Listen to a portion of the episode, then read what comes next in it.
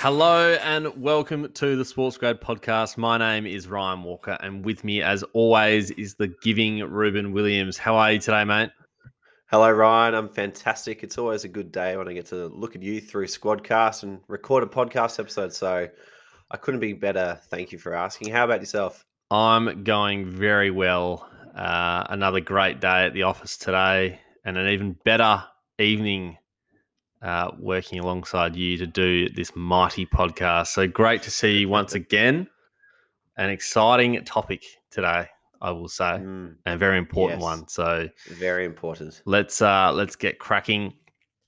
As usual at Deakin University, every single course is backed by industry experts, so you can be confident that you're going to get the job you want with a degree that employers want. Deakin University, progressive real world learning. Nicely done.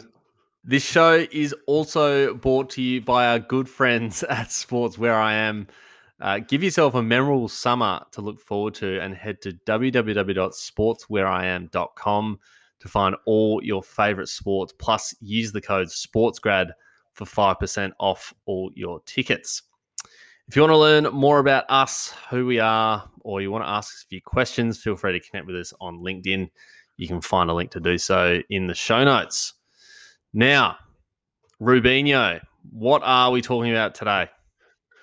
Ryan, you mentioned at the start it's a very important topic. We're talking about four steps to effectively ask for feedback. Now, feedback is extremely important, but it's not always easy to get hold of and it's not always comfortable to ask to receive. So, we're going to walk you through it. But as per the sports grad method, if you want to get a job, Ryan, it's all about how well you can present your capability to do the job and your potential to do it better than anybody else. Now, one of the important things that makes up your capability is your technical skills.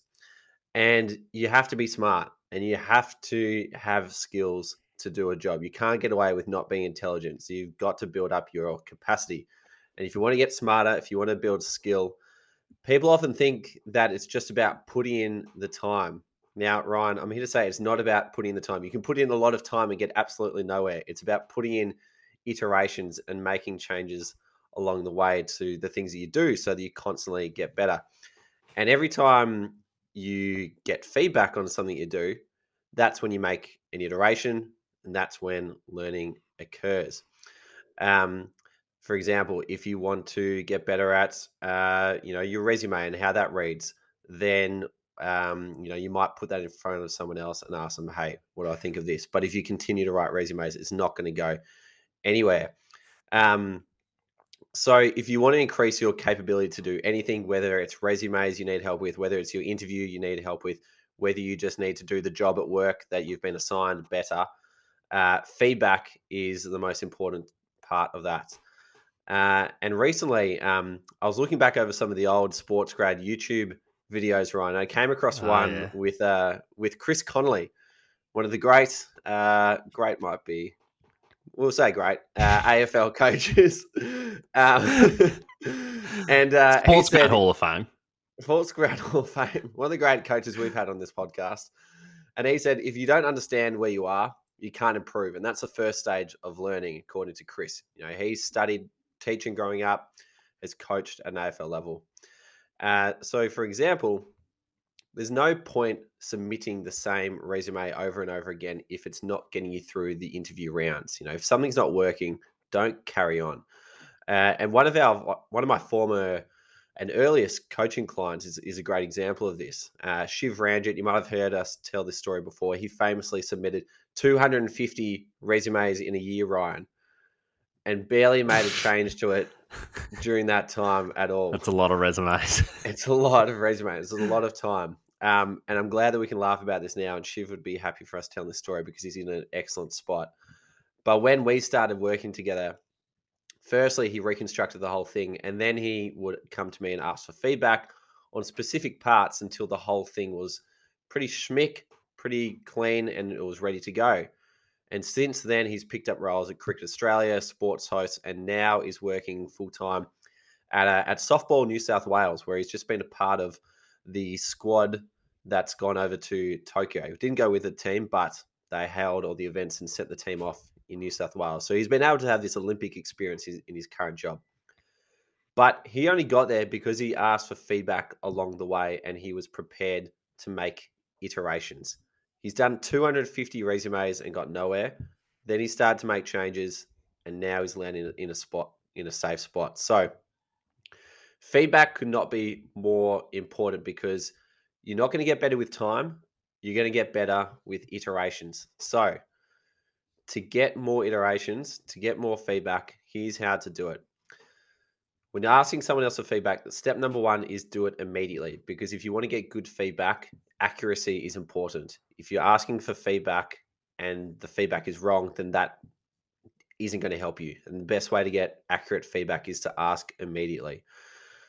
Step number two is to make it safe for that person to give you feedback because it can be an awkward thing trying to tell someone some some harsh news or yeah. something pretty pretty hard.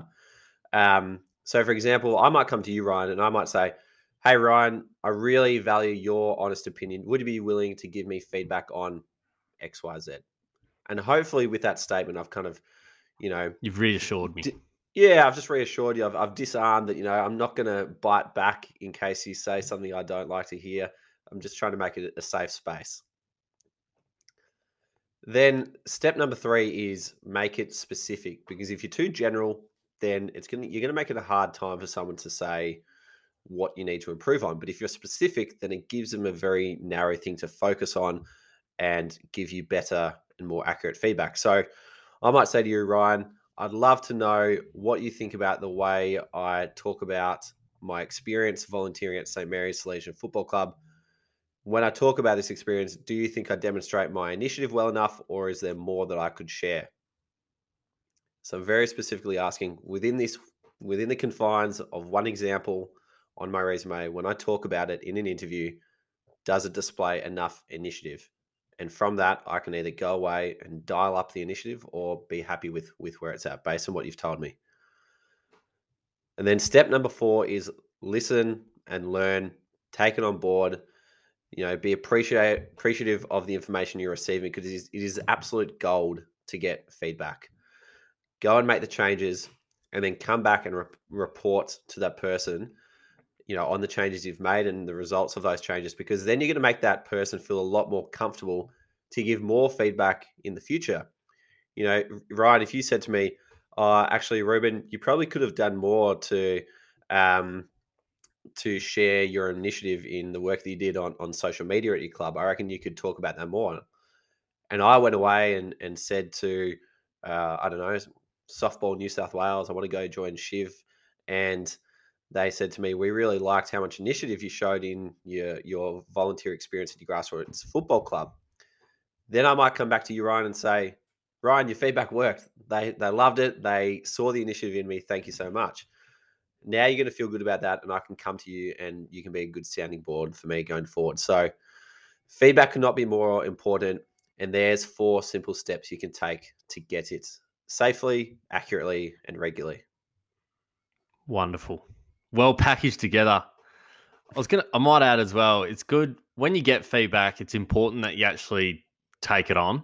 Because I reckon one of the worst things could be if you go ask someone for feedback and then you just basically turn around and do the exact opposite thing to what they said. Because you're you've essentially just burnt the bridge of feedback there. Like yeah. when they when you when they when you go back to them and ask them again, they're probably just gonna be like, Well, what's the point? He didn't he didn't mm. do it last time. So I think that's yeah. probably a, a crucial point in there as well. Yeah, absolutely. If you think it's warranted, but it's a fine line. Anyway, well done, mate. Thank you very much for that. And thanks for listening. We'll see you next time.